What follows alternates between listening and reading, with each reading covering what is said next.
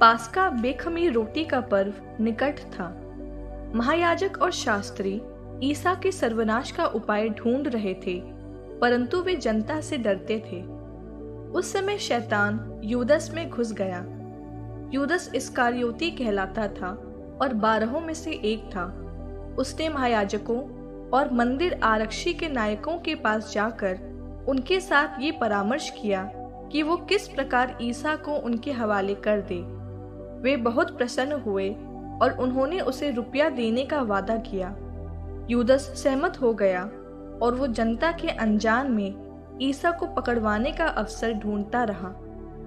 बेखमीर रोटी का दिन आया जब पास्का के मेमने की बलि चढ़ाना आवश्यक था। ईसा ने पेत्रुस और योहान को ये कहते हुए भेजा, जाकर हमारे लिए पास्का भोज की तैयारी करो। उन्होंने ईसा से पूछा, आप क्या चाहते हैं, हम कहाँ उसकी तैयारी करें?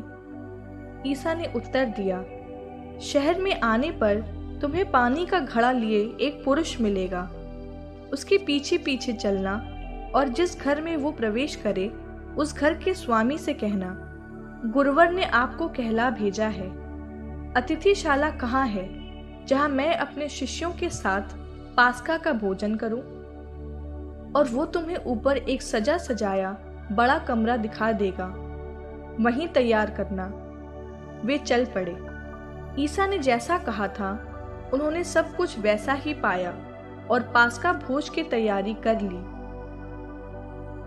समय आने पर ईसा प्रेरितों के साथ भोजन करने बैठे और उन्होंने उनसे कहा, मैं कितना चाहता था कि दुख भोगने से पहले पास्का का ये भोजन तुम्हारे साथ करूं, क्योंकि मैं तुम लोगों से कहता हूं, जब तक ये ईश्वर के राज्य में पूर्ण न हो जाए मैं इसे फिर नहीं खाऊंगा।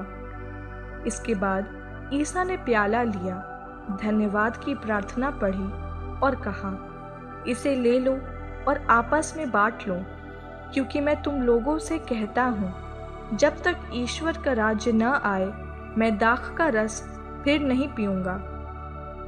उन्होंने रोटी ली और धन्यवाद की प्रार्थना पढ़ने के बाद उसे तोड़ा और ये कहते हुए शिष्यों को दिया, ये मेरा शरीर है जो तुम्हारे लिए दिया जा रहा है, ये मेरी स्मृति में किया करो।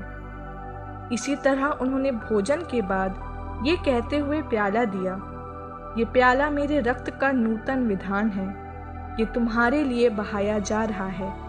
देखो, मेरे विश्वासघाती का हाथ मेरे साथ मेज पर है। मानव पुत्र तो जैसा लिखा है चला जाता है, किंतु धिक्कार उस मनुष्य को जो उसे पकड़वाता है। वे एक दूसरे से पूछने लगे कि हम लोगों में कौन ये काम करने वाला है। उनमें ये विवाद छिड़ गया कि हम में किस को सबसे बड़ा समझा जाना चाहिए। ईसा ने उनसे कहा, संसार में राजा अपनी प्रजा पर निरंकुश शासन करते हैं और सत्ताधारी संरक्षक कहलाना चाहते हैं, परंतु तुम लोगों में ऐसा नहीं है। जो तुम में बड़ा है वो सबसे छोटे जैसा बने और जो अधिकारी है वो सेवक जैसा बने। आखिर बड़ा कौन है, वो जो मेज पर बैठता है अथवा वो जो परोसता है? वही ना, जो मेज पर बैठता है। परंतु मैं तुम लोगों में सेवक जैसा हूँ। तुम लोग संकट के समय मेरा साथ देते रहे। मेरे पिता ने मुझे राज्य प्रदान किया है, इसलिए मैं तुम्हें ये वरदान देता हूँ कि तुम मेरे राज्य में मेरी मेज पर खाओगे पियोगे और सिंहासनों पर बैठकर इजराइल के 12 वंशों का न्याय करोगे। सिमोन सिमोन, शैतान को तुम लोगों को गेहूं की तरह पटकने की अनुमति मिली है, परंतु मैंने तुम्हारे लिए प्रार्थना की है जिससे तुम्हारा विश्वास नष्ट ना हो। जब तुम फिर सही रास्ते पर आ जाओगे तो अपने भाइयों को भी संभालोगे। पेत्रुस ने उनसे कहा, प्रभु, मैं आपके साथ बंदी गृह जाने और मरने को भी तैयार हूँ। किंतु ईसा ने कहा, पेत्रुस, मैं तुमसे कहता हूँ कि आज मुर्गे के बांग देने से पहले ही तुम 3 बार ये अस्वीकार करोगे कि तुम मुझे जानते हो।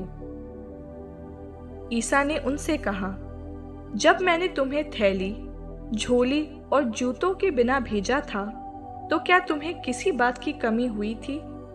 उन्होंने उत्तर दिया, किसी बात की नहीं।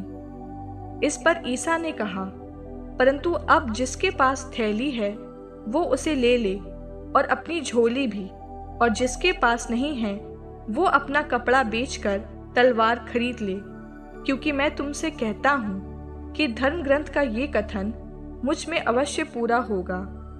उसकी गिनती कुकर्मियों में हुई, और जो कुछ मेरे विषय में लिखा है वो पूरा होने को है। शिष्यों ने कहा, प्रभु देखिए, यहाँ 2 तलवारें हैं। परंतु ईसा ने कहा, बस बस। ईसा बाहर निकलकर अपनी आदत के अनुसार जैतून पहाड़ गए।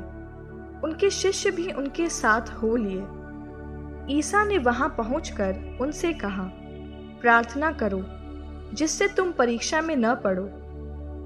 तब वे पत्थर फेंकने की दूरी तक उनसे अलग हो गए और घुटने टेक कर उन्होंने ये कहते हुए प्रार्थना की, पिता यदि तू ऐसा चाहे तो ये प्याला मुझसे हटा ले, फिर भी मेरी नहीं बल्कि तेरी ही इच्छा पूरी हो।